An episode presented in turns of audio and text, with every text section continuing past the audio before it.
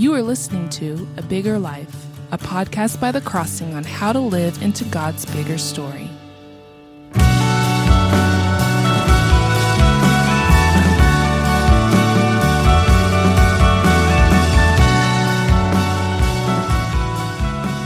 Hi, welcome back to a Bigger Life podcast. You know, when we read the Psalms, when we use the Psalms to pray through, we have to understand that the Psalms are poetry. And a good portion of the Bible is poetry. And if we don't understand what poetry is doing, we're not going to understand how to interpret, how to use, how to benefit from that spirit inspired part of the Bible. And that's always true with the Psalms. And, and poetry, along with lots of other things, one of the main things about poetry is it's designed to reach our imagination and our emotion.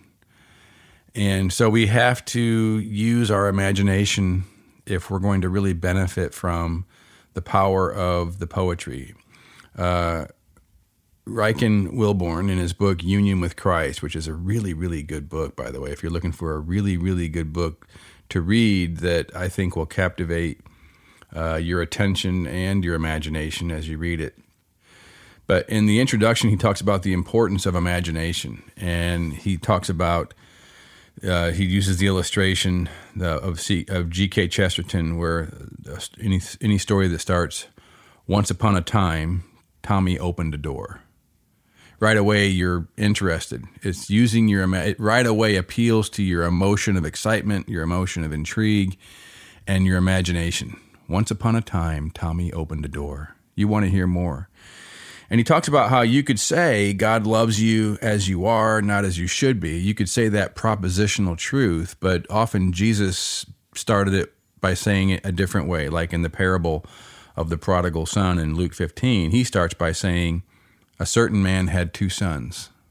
Right away, you're drawn into a story. And he talks about how if we're going to really understand the Christian life, we have to be able to use our imaginations, understanding the things that God is telling us in His Word through poetry requires that we engage our imagination. And he talks about how we use our imagination all the time.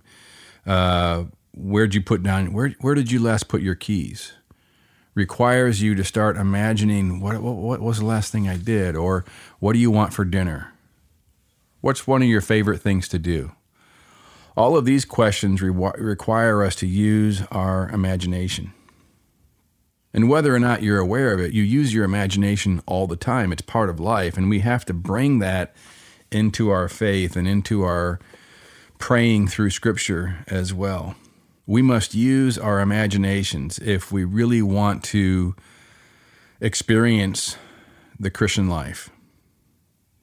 For example, when we looked a while back at Colossians 3, it said, Set your mind on things above. That, that requires imagination. It's requiring us to think about what does that mean to, to set my mind on the things of heaven not looking at the clouds, but I'm looking at something that is above, that is vertical, and that requires imagination.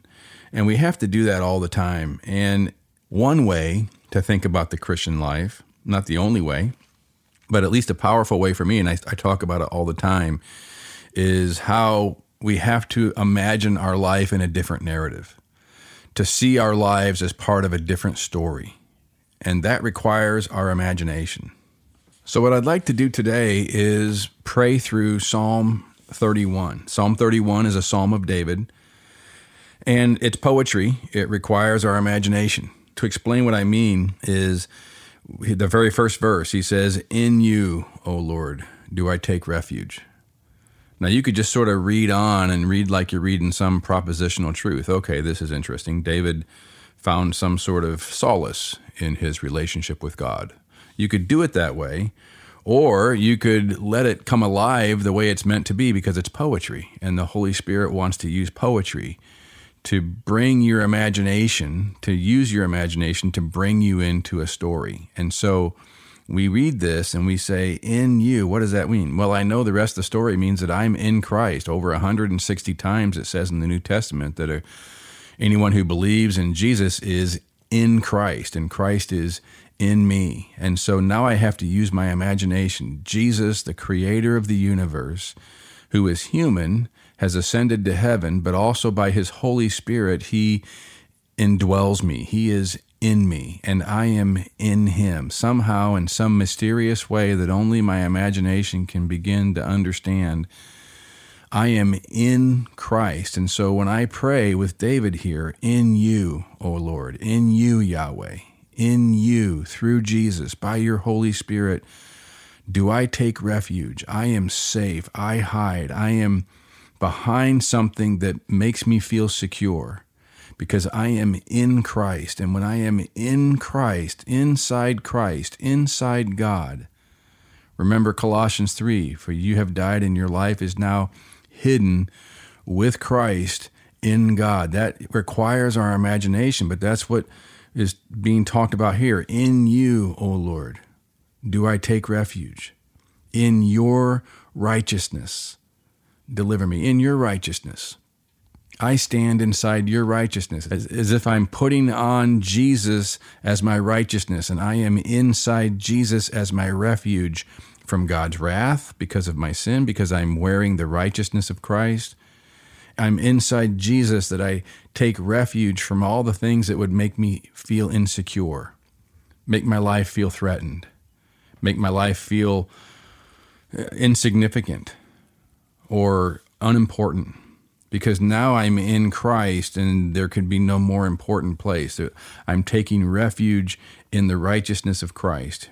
Verse 2 Be a rock of refuge for me, a strong fortress to save me. We have to use our imagination. Imagine yourself right now with God as your strong fortress. What is a fortress?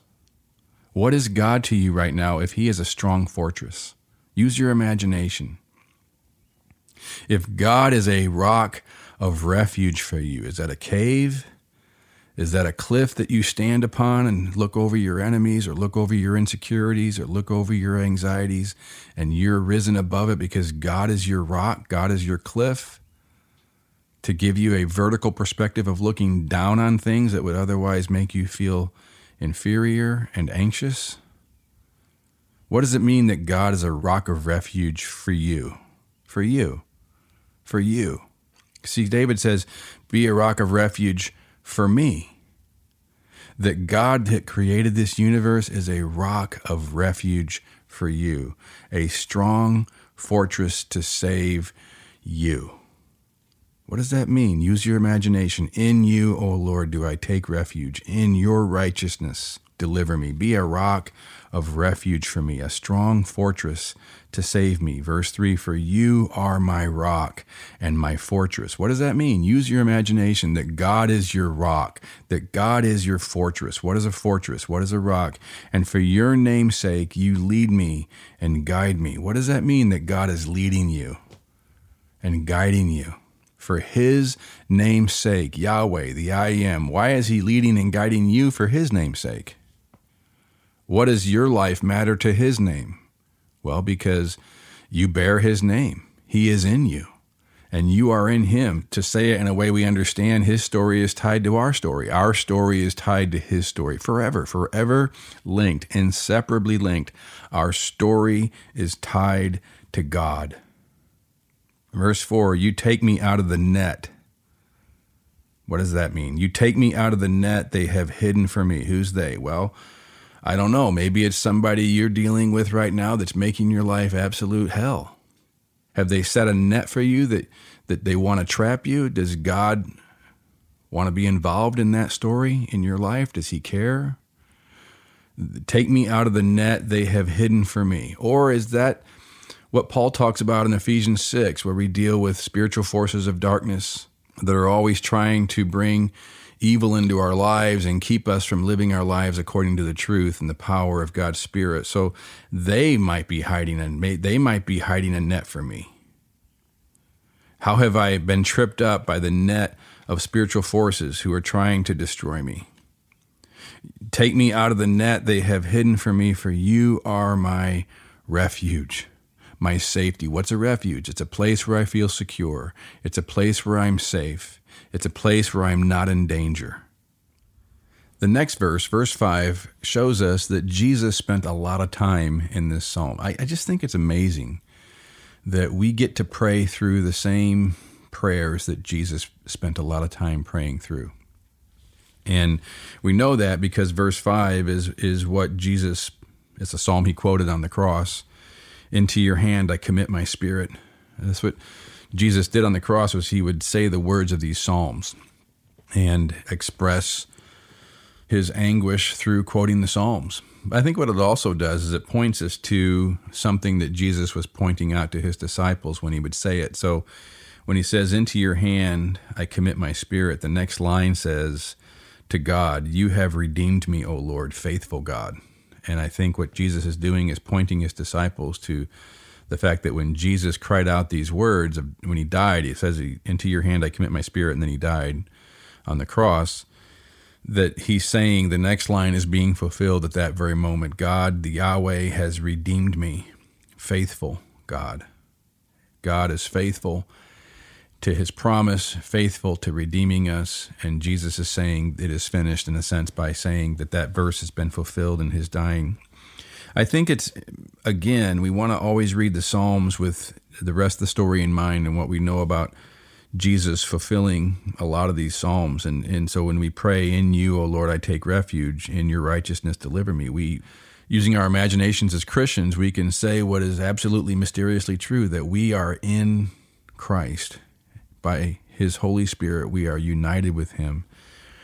And Jesus is affirming that in verse 5. Verse 7 I will rejoice and be glad in your steadfast love. So the death of Jesus, God becoming Jesus, the resurrection of Jesus proves God's steadfast love for us. Or as Jesus was pointing out in the psalm, it, when he quoted it, it proves that God is faithful.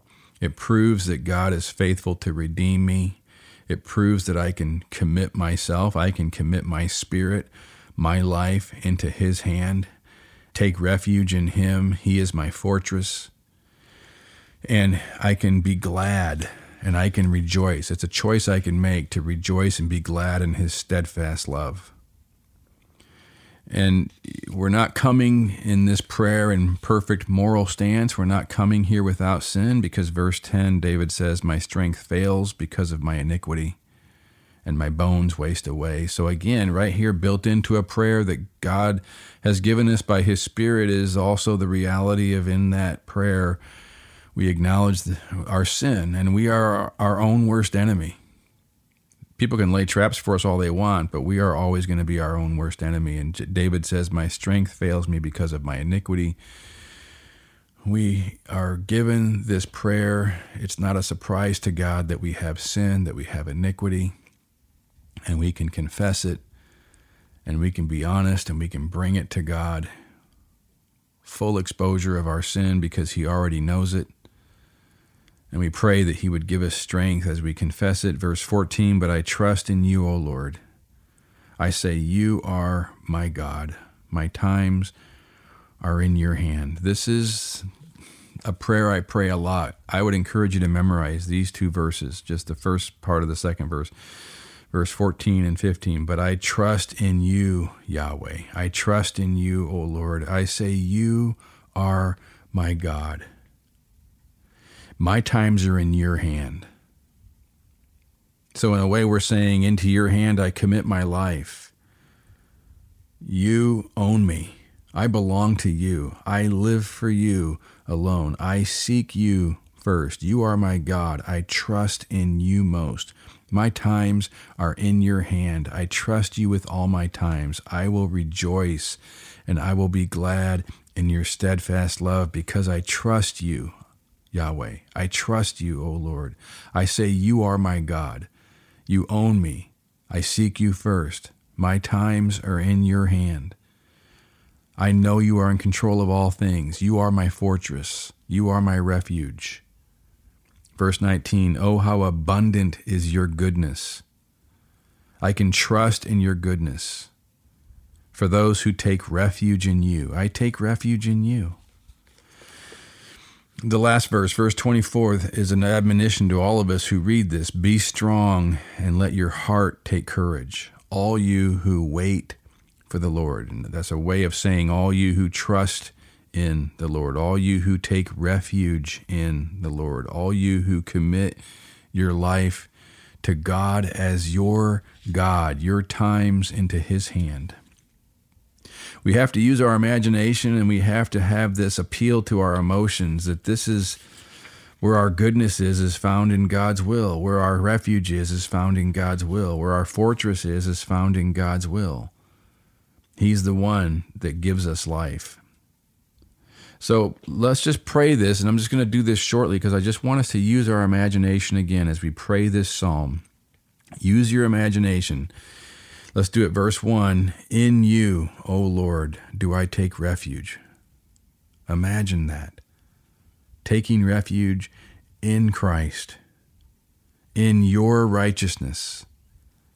Deliver me. In his righteousness, in your righteousness, Lord. Be a rock of refuge, whether that's a cave I hide in or whether that's a cliff I look over. Be a rock of refuge for me, a strong fortress. What is that? A strong fortress. God is your strong fortress. God is your rock of refuge for you. For you are my rock and my fortress. For your name's sake, you lead me and guide me. God's name is tied to your story. You are important to Him because His name is on you. How your life goes is His name. For you are my refuge. Into your hand I commit my spirit. You have redeemed me, O Lord. Faithful God, I will rejoice and be glad in your steadfast love. I trust in you, O Lord. I say, You are my God. My times are in your hand. Oh, how abundant is your goodness, stored up for those who take refuge in you. So I will be strong. My heart will take courage because I wait for the Lord. I trust in the Lord. I take refuge in the Lord. I commit my life to the Lord, who is a faithful God. Amen. Thanks for listening to A Bigger Life, a podcast of The Crossing, a church in Columbia, Missouri. If you enjoyed this episode, please subscribe and give it a rating so people can find this content more easily, or consider texting it to a friend or posting it on social media. Thanks for listening.